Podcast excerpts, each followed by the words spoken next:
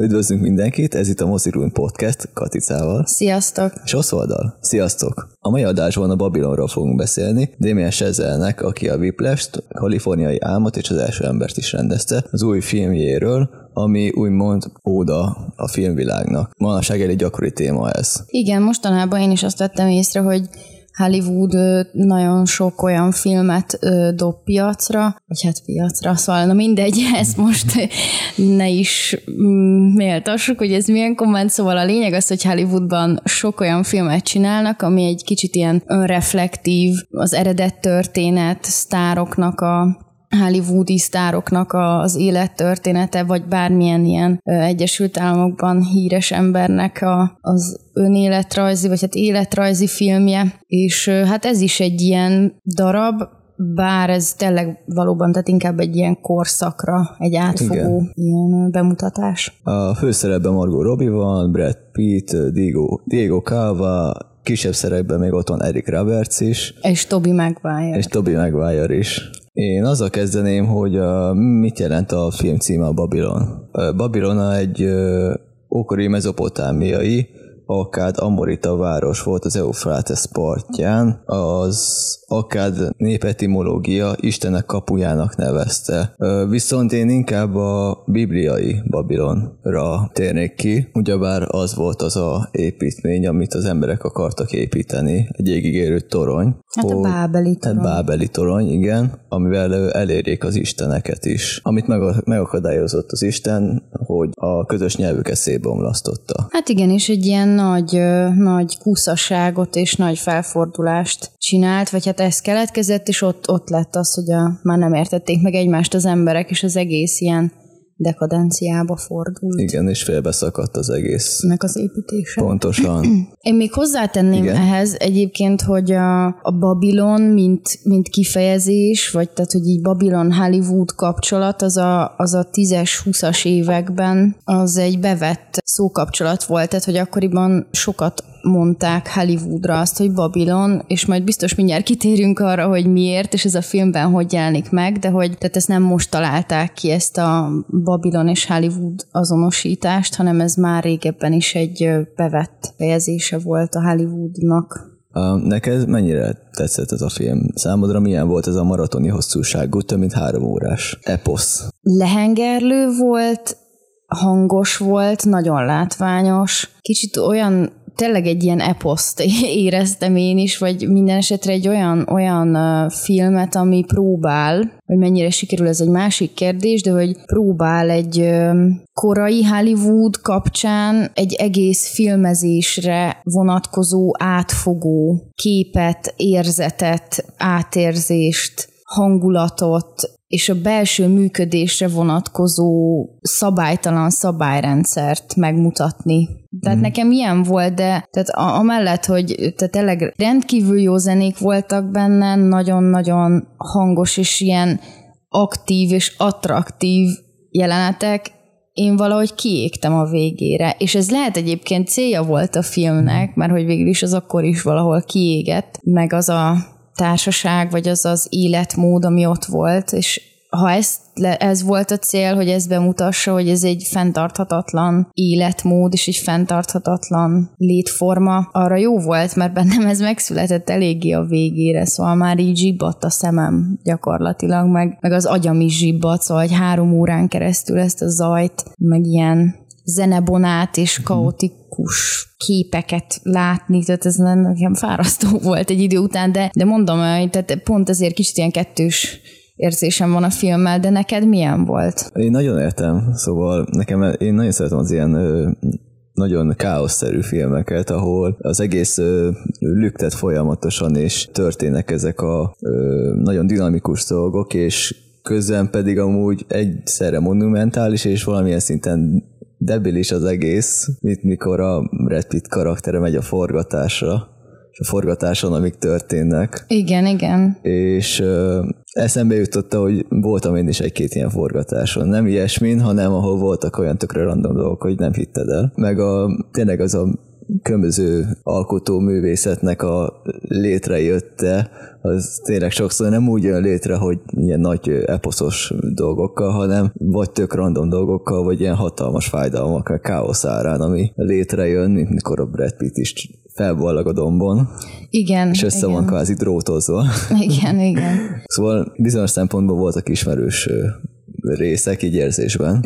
Hát egyébként nekem is, tehát szó se róla, mm. ez a káosz, ez, ez rendkívül jellemző szerintem Igen. mai napig a forgatás. Igen, főként a rendezőknél is, hogy ahogy viselkedtek ott az őrült rendező, a nyugodtabbak, meg a ö, ilyenek, szóval én abszolút élem ezeket, és nekem valamilyen szinten ö, ha, ilyen ismerős közegnek is érzésben ismerős volt a közeg. Uh, igen, nagyon hosszú, de a közepe az kicsit leül, de szerintem úgy a végén az a nagy montás, ami az egész filmvilághoz szól, ahol eljutunk egészen a lovas, lovaglós filmtől, az, ami 1878-ban volt, az Avatarig, ezt így végig lejátsza a maga ő, őrős stílusában a film, azt szerintem valami fantasztikus volt, és jó lezárása az egésznek. Szóval nekem nagyon tetszett, sokkal jobban átéltem, mint a, például tarantino a volt egyszer egy Hollywoodját, ami jó film, csak én jobban átéltem az e fajta dolgot, mert ebben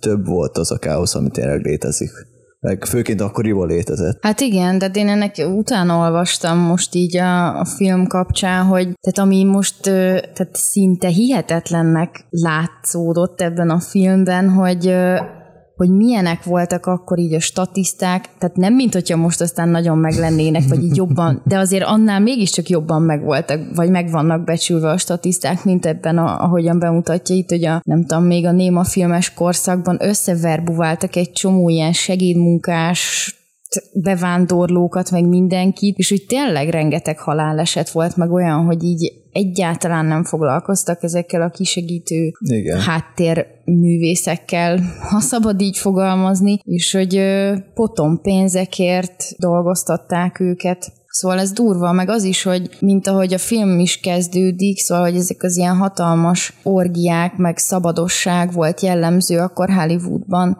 és hogy ott is voltak halálesetek, meg ott is ez az életmód, ez, ez nagyon sok mindenkit bedarált, akik mm. akkor úgymond sztárokat csináltak belőlük, mert hogy azt is olvastam, hogy tehát akkoriban aztán a, a film stúdiók, tehát az ilyen nagy film stúdiók, mint a Metro Goldwyn Mayer, meg a, a Warner meg a Warner, igen, Universal, az is akkor még nagy volt. Na mindegy, meg most is az, de uh-huh. tehát, hogy, hogy ezek, a, ezek az ilyen filmstúdiók, ők rendesen ilyen tehát ez ilyen projekt alapú volt, hogy az emberekből, akiket felkapnak, azok, azokból sztárokat csinálnak, de nem is a saját nevükkel, hanem egy teljesen új imidzset ö, kreáltak nekik, és megbüntették őket, hogyha eltértek ettől a, az image-től. Tehát, hogy ez egy rendkívül jó ö, ilyen megfogalmazás volt az egyik cikkben, amit olvastam a, a korral kapcsolatban, hogy ö, a mostani sztárok lemondanak a privát szférájukról, az akkori hollywoodi sztárok pedig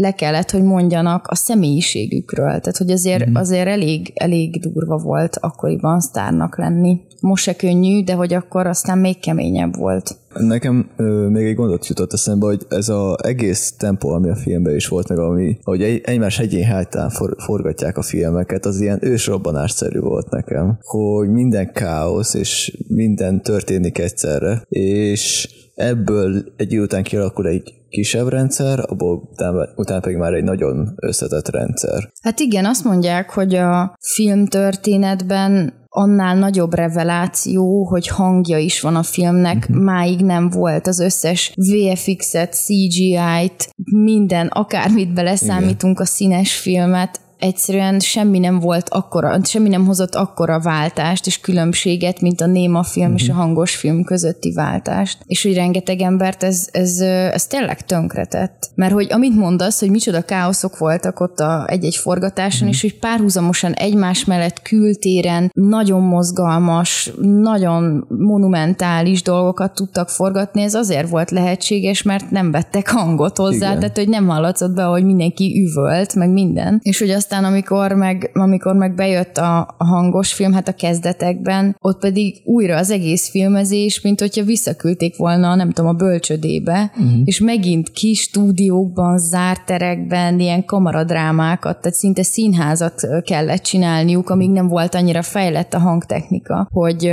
hogy már a mikrofonok is ilyen mobilisak lettek, meg hát ugye a kamerákat is kellett akkor fejleszteni, mert hogy kamerát is be kellett zárni akkor egy ilyen dobozba, ami, hmm. tehát a hangot azt le, lefogta, hogy ne hallatszódjék be a kamerának a zúgása. A kattogása. A kattogása, igen. igen. Tehát ott ilyen óriási technikai vívmányokra volt szükség, hogy, hogy újra elérje azt a szabadságot a filmezés olyan volt, mint egy újrakezdés a hangnak a megjelenése. Igen, tehát egy teljes átértelmezés. Igen. Nagyon, Igen, nagyon érdekes, hogy az, így mondjad, mondjad. Nem csak azért is volt érdekes, a, meg nehéz a, a hangos filmnek a születése, mert hogy az akkoriban a színészek nagy része vagy bevándorló volt, vagy pedig munkásosztálybeli, nem volt színházi képzettségük, szóval a Néma filmben nyugodtan beszélhettek úgy, ahogy akartak, a inzertet találtolták, és akkor ott néző elképzelte, hogy milyen hangja lehet, és milyen karakter lehet ja, ez az ja, ja. a színész. De mikor már meghallották az igazi hangját a színésznek, akkor pedig sokat, akkor sokan csalódtak benne, mert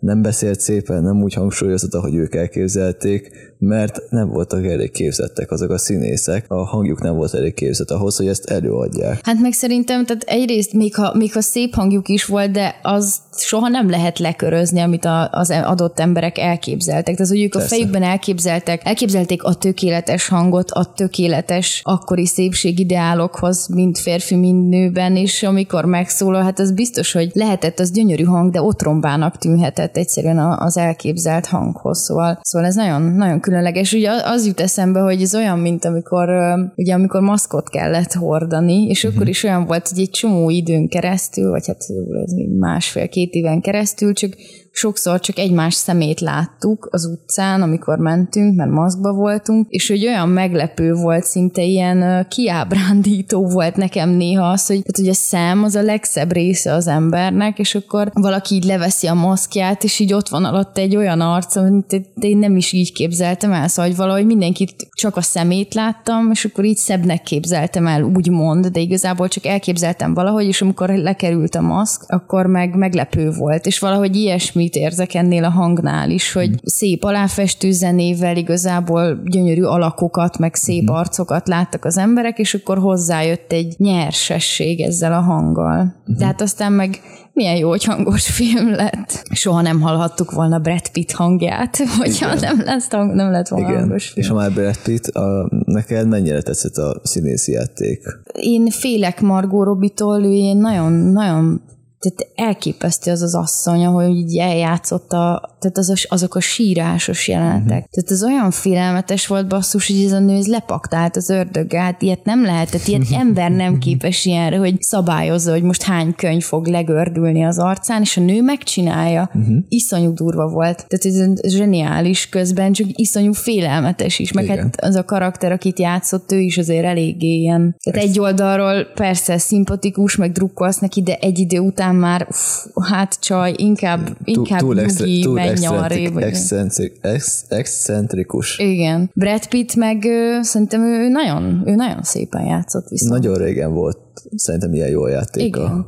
Bár azt én hozzátenném, hogy szerintem ez a szerep, ez, ez ő volt. Amúgy igen. Szóval, hogy így nem nagyon kellett megerőltetnie magát, hanem így besétált a kamera elé, és elmondta azokat a mondatokat, amiket hát nem ismerem mondjuk Brad Pittet, de hogyha, hogyha így gondolkodik saját magán, meg így visszatekint az életére, akkor ebben a filmben csupa olyan mondatot kellett elmondania hmm. szerintem, ami, ami akár, akár életrajzi is lehet neki. Hmm. Úgyhogy így tud hozzá érzelmileg kapcsolódni, és szerintem ez látszott valahol hmm. a játékám. Nagyon jó volt. Hmm. Igen, amúgy többször nyilatkozta Brad Pitt korábban, amúgy, hogy hogy ő már nem tervez olyan sokat a vászon előtt, majd maximum a kamera mögé esetleg beáll, ja. de már látja ő is a végét. Szóval hát neki igen. szerintem ez tök jó volt, hogy így elkezdje ezt feldolgozni, hogy lassan neki is lejár az ideje. Ja. Úgyhogy ez, ez nagyon kemény volt, és egyébként a, az új, akit én eddig nem láttam semmilyen filmben. A Meni?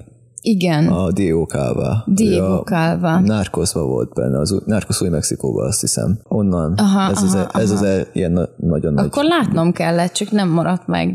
Mindegy, de hogy, tehát, hogy ő is amúgy ilyen nagyon nekem ne, ő is nagyon tetszett. Mondjuk ezt nem nagyon értettem, hogy ahogy halad előre a film, ő miért beszél egyre többet spanyolul, de, de, de jól csinálta, vagy hogy, vagy hogy ő benne meg megvolt az az ártatlanság, ahogyan kicsit mint egy ilyen mint ahogyan nem tudom, sok ember, az emberek többsége a filmhez képest egy ilyen laikus szempontot képvisel, Mhm. mm. és valahogy ezt a szemszöget, ezt a csodálatot, ezt az imádatot, ezt a teljes lelkesültséget, ezt én nagyon meg tudtam látni a Diego Calva játékában, meg a tekintetében, hogy így jelen volt, és ennek meg egy nagyon komoly és nagyon határozott ellenpontja volt szerintem Margot Robbie, mm. azzal a kijelentésével, ahol, amit, tehát az első megszólalása gyakorlatilag a filmben, hogy én már most sztár vagyok, Igen. pedig még nem ismer senki. Mm-hmm. És ezek egyébként olyan mondatok, amik önmagukban megérnének egy misét. Szóval, hogy tehát most, ahogy most vagyunk az életben, szerintem rengeteg ember van, aki így önbizalom hiányjal szenved, vagy egyszerűen azt gondolja, hogy ő nem jó arra, amit kitalált magának, hogy milyen céljai vannak, hogy ő ezt úgyse tudja megcsinálni, meg ilyesmi, és akkor itt ebben a filmben meg megjelenik egy olyan szereplő, aki senki nem ismeri, azt se tudják, hogy ki, de ezzel a mentalitással, hogy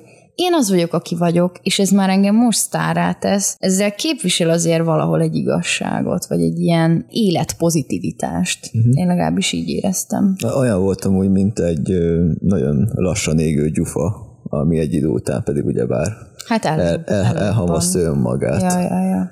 Míg a Calva pedig egy, inkább egy gyújtó volt, amiben van egy bizonyos mennyiségű anyag, aztán pedig elfogy egy idő után. Igen, más karakterek voltak. Más. De egyébként ez nagyon, tehát hallottam egy, egy nagyon szép kommentárt erről a filmről, amit sajnos most nem tudok idézni, de talán majd kommentbe megpróbálom megszerezni, ami, ami nagyon leírta azt, ami szerintem a, a Diego Calvának a, a karakteréhez, a Menihez kapcsolódó dolog, hogy aki egyszer belekerül ebbe a filmes körforgásba, az egy olyan extázist, vagy egy olyan édes mókuskereket mm, tapasztal meg, ami egyszerűen beszippantja az embereket. Szóval, hogy, hogy ezt a film nekem egy ismerős érzés, tehát ezt nekem nagyon megmutatta, hogy, hogy nem számít semmi valahogy.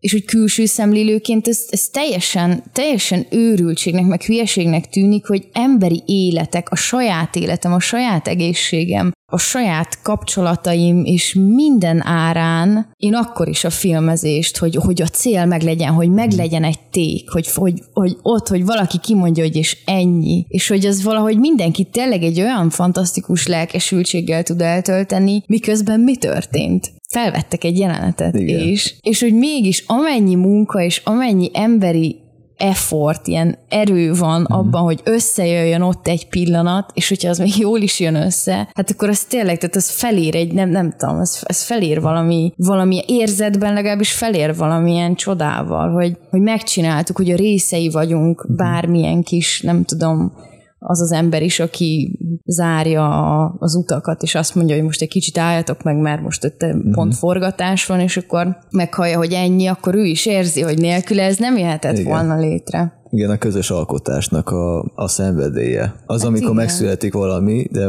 nem azért, mert te csináltad meg, hanem hogy közösen megalkottatok valamit, és tudod, hogy mennyi nehézség árán, de létrejött valami. Ez de nálam színházban is néha előjön, de tényleg ez a közös alkotásnak az eufóriája. Igen, az, ami igen. nagyon jó szokott lenni. Hát igen, és ez nagyon benne van, és közben pedig ez felveti igazából, legalábbis bennem felvetette azt, hogy, tehát, hogy megéri-e vagy mi, mik azok a pontok, amikor az ember azt mondja, hogy igen, néha az a, nem tudom, ha mondjuk száz, nem tudom, kutyagumi, amiből összejön egy film, akkor abból 98 az mondjuk ilyen erőfeszítés, és akkor van ilyen kettő, ami a eufória, és hogy megéri az a 98, vagy hogy így miért van egy csomó ember, mondjuk köztük én is, aki, aki azért a kettőért nagyon-nagyon szeretne 98-at dolgozni. Mert hogy ez amúgy teljesen irracionálisnak tűnik, vagy tűnhet. Hát irracionális, de az al- alkotóművészetnek megvan az a fajta hogy mondtam a Margot Robinál is ez a égése. Hát igen, hogy, igen. Hogy mennyire éri meg úgymond az életedet elégetni valamiért, amit például nem biztos, hogy amikor megszületik, értékelni fognak, de tényleg fel lehet, hogy 50 év múlva pedig mesterbűnnek fogják kikiáltani. Hát persze is, hogy valahogy az is tök durva, hogy de ezeket is így olvastam meg, de hát a filmben is benne van, hogy akkoriban, de tényleg így a 10-20-as években senki senkire nem vigyázott. Szóval, hogy hát így nem. nem voltak ilyen biztonsági szabályzatok, hát tehát a Buster Keaton például, amilyen kaszkadőr mutatványokat megcsinált ő egyedül, semmi biztosítás, vagy nem tudom mi nélkül. Tehát ezek is olyan dolgok, hogy elképesztő, hogy emberek e- e- ezt, ezt képesek így be, beáldozni a, azért, hogy létrejöjjön valami. És hogy így külső szemmel egy kicsit, nem tudom, hátralépsz magadhoz kettőt, maga, vagy magadtól hátralépsz kettőt, és rátekintesz erre az egészre. De nagyon elgondolkodtató szerintem. Rengeteg baleset, meg haláleset volt. Én egy cikket olvasó volt például olyan, hogy Lefánti Porta halára stábtagot, vagy mint a filmben is, hogy a dárda beleállt a csávóba. Igen, igen volt, hogy egy zuhanó díszlet miatt megvakult a színész, vagy vízbe fulladt az operatőr, vagy halálra égett a színésznő. Igen, szóval De voltak például gyilkossági esetek is. Hát meg túladagolások, túladagolások, ahol eleve a stáb szoktatta rá úgymond a színészt, hogy igen. kibírja, szóval, hogy azért valahol meg mi most szerintem egy kicsit misztifikáljuk, hogy ez az egész égés azért van, hogy létrejöjjenek a mesterművek, vagy nem tudom, de közben meg kihajtja ezt az egészet. Hát az, akinek fáj, vagy hát hogy mondjam, profit kiesés, az, hogyha leáll egy forgatás. Tehát, hogyha beteg egy színész, akkor régen azt mondták, hogy hát figyelj, kapsz egy kis ekit, meg kapsz egy kis speedet, aztán meg morfiumot, az gyere dolgozni. És valahogy akkor az volt, hogy ja persze, megyek, megkapom ezeket a cuccokat. Lehet, hogy rá fogok függeni, és meghalok túladagolásba, de hát most ez van. Most meg azért nem ez van szerintem, vagy hogy most egy kicsit jobban vigyáznak az emberekre, de én hallottam már olyan véleményt, hogy ha nem égsz el, és nem pusztulsz bele abba, amit alkotsz, akkor hát akkor az nem is lesz olyan. Szóval, hogy bennem az a kérdés is felmerül, hogy lehet-e ilyen úgymond idézőjelesen ilyen kényelmes művészetet csinálni, vagy kényelmes alkotást, tehát amiben, amiben nem ékszel, meg nem pusztulsz bele valahol. Szerintem amúgy ketté kell választani itt a ö, égésnek a lehetőségét, hogy az egy dolog, ha te döntöd el, hogy el akarsz égni a művészetben. Ja, jó, igen. És ez egy másik dolog viszont, hogyha a rendezők meg a különböző külsős emberek mondják el, hogy akkor fogsz csak jót alkotni, hogyha elégsz. Mert ha saját magad döntöd el, hogy jó, én akkor tegyük fel jó kvázi elégek, és bevállalok dolgokat, csak azért, hogy valami létrejöjjön, és tegyük fel 77-50 évesen meghalok, vagy hamarabb valami baleset miatt, de alkotok valamit, az akkor egy, szerintem egy teljesen vállalható döntés egy Hát persze, mert rajtam, rajtad múlik. Igen, de mikor a rendező mondja ezt, akkor az viszont szerintem nem vállalható, mert külsős ember nem mond, ne ő mondja meg, hogy hogyan hozzon létre valaki, és milyen módszer lehet csak szerinte létrehozni valami művészeti dolgot. Véleményként lehet elmondhatja, de úgy, hogy el kell égned, és ezt egy kijelentés határozottan bemondja a színésznek, az szerintem nem fair, mert az az ő élete. Nem, viszont szerintem ez lehet, hogy most már azért enyhébb formában, de én azért vélek felfedezni egy ilyen kicsit ilyen stahanovista hozzáállást, és nincs kimondva. Tehát nincs kimondva az, hogy ha te fáradt vagy egy forgatáson, akkor nem fekhetsz le egy 10 percre. Ez nincs kimondva. De hogyha, hogyha lehajtod a fejedet, és azt mondod, hogy te bocs, most fáradt vagy, és tényleg két felvétel között, vagy az ebédszünetbe lefeküdnél mondjuk 10 percre, akkor megnéznek, és akkor azt mondják, hogy te mit csinálsz? Bocs ez egy munka. Hát itt nem ezt csináljuk. Szóval, hogy van azért szerintem nem kimondva, nem úgy, hogy nem teheted meg, csak egy olyan fajta munkamorál, legalábbis Magyarországon én mhm. érzékelek egy olyan fajta munkamorált, hogy nem kimondva, de valahogy, valahogy a sorok között, és valahogy abban, ahogyan emberek egymáshoz hozzáállnak, meg egy stáb egymáshoz hozzááll, nyilván ott van a fő cél, hogy létrejöjjön a film, vagy létrejön valami, de hogy közben az időben, egymás idejében, meg a saját id- idejében valahogy mindenki azt várja el egymástól, és saját magától is, hogy, hogy, ez, tehát, hogy ez, ez nem lehet egyszerűen könnyű, nem lehet könnyű, nem lehet jó kedvű annyira, vagy szóval, hogy ez egy ilyen moskosul kizsigerelő és fárasztó dolognak kell, hogy legyen. Én hallottam olyat, mindegy, hogy hogyan, hogy színi, és ráadásul ez nem is egy ilyen extra nagy kaliberűs, ez szinte egy ilyen félamatőr dolog volt, egy forgatás, akkor már csúszott az ebédszünet három órája, jó, mindegy, az nem gáz, de hogy a színész már azt mondta, hogy hát most kicsit éhes, úgyhogy így a három órája hűlő pizzához oda sétált, vágott belőle egy szeletet, és odajött egy olyan, aki nem színész volt, hanem a stáb más tagja, és mondta neki, hogy hülye vagy, színészek nem ehetnek. És így tehát ez is egy olyan szabályrendszer, ami amúgy nincs kimondva, miért ne ehetne. De mégse, mert valahogy ez a munkamorál. Tehát, hogyha te színész vagy, és mindjárt benne leszel egy jelentbe, akkor te ne egyél. És kész. Ez meg irreális, mert ennek meg például az a következménye, hogy akkor meg korogni fog a hasa a felvételnél, és akkor Itt azért tudom, van meg jó, elrontva, meg rosszul szarkedv lesz, meg de, elájul. de hogy szerintem, tehát most igazából én nem akarok pálcát törni egyik dolog felett sem, vagy mellett, vagy ezt hogy mondják. Na, ez kritikát akarsz megfogalmazni. Nem, hanem azt akarom mondani, hogy ebben van valami paradox helyzet, hogy így egyszerre így ott van az, hogy persze el kell légni, meg csinálni kell, meg minden, de valahol meg ott, van, ott vannak az emberi, nem tudom, ilyen korlátaid, a saját korlátaid uh-huh. tulajdonképpen. Tehát, hogy azok lennének az ilyen tökéletes alkotók, akik soha nem éhesek, soha nem fáradtak, és mindig jókedvűek, és akkor tehát ezt, ezt lehetne úgy csinálni. Na és akkor itt a filmben mi ennek a kulcsa? A kis csávó, aki hordja közbe a tablettákat, a, Igen. a, a serkentőket, meg amit Igen. tudom én A miket, gróf. mert a gróf, mert hogy ő, tehát azokkal persze, azokkal ideig, óráig valóban Mhm. ki lehet bírni, csak aztán nem tudom, meghalsz. Hát igen, meg, meg rászoksz gyorsan az egészre. Szóval Ja. A- Amúgy ez az egész egy ilyen nagyon ilyen úgymond poroszos módszer, ami szerintem még bennünk van, ugye a magyarokban is, hogy túl kell lenni rajta, hogy gyorsan legyen meg a jelenet, csináljuk meg, legyen kész, legyünk túl rajta, hogy aztán majd pihenünk, és akkor közte akkor meg nem pihenünk, és akkor tudod, itt akkor számvetünk mindig, hogy jó, akkor most jó, túl leszünk rajta, majd utána, és akkor közte nem, és akkor majd utólag javítunk, és akkor olyan lesz az eredmény, amilyen. Hát igen, de ez abszolút az ilyen befektetett munka minimalizálás, profit maximalizálás. Igen, teljes Szóval, hogy ez valahol tényleg egy ipar. Az elején a babilonos hasonlathoz még annyi, hogy ugyebár ott az volt a közös cél, hogy felépítsék a nagy tornyot, itt a filmben pedig a filmnek a megszületése az a közös cél, és a közös nyelv pedig ez az alkot, közös alkotóművészet, közös alkotó munka, amit ö, ö, csinálnak. És szerintem a Babilon hasonlat itt is így tud állni, hogy az egész amúgy egy nagy őskáosz. Mindenki alkot valamilyen filmet, és a végén meg létrejön egy úgymond filmművészet, amit egyként kezelünk de, de valójában pedig sok kicsi mindenfajta dolog, de végül a nyelv meg ugyanaz a filmnek a nyelve. Hát igen, és, és az, hogy mindenki valahol egy kicsit egymást szídja, hát itt a filmben, hogy az operatőr, az asszisztenst, a nem tudom, A hangos, a hangost, az persze, hogy mindig igen. Igen. szóval, hogy a színész, a nem tudom ki, szóval mindenki egy kicsit így egymásnak feszül, és aztán mert különböző, hát kvázi nyelveken alkotnak ők, de aztán végül is ebből összejön egy nagy torony film. ez egy olyan Hollywoodban játszik, ahol pedig mindenki megpróbálkozik a hírnévre, aztán pedig vagy fennmarad, vagy porrá lesz. Aztán egy száz dollárossal majd felszívják a, őket egy orgián. Hát igen.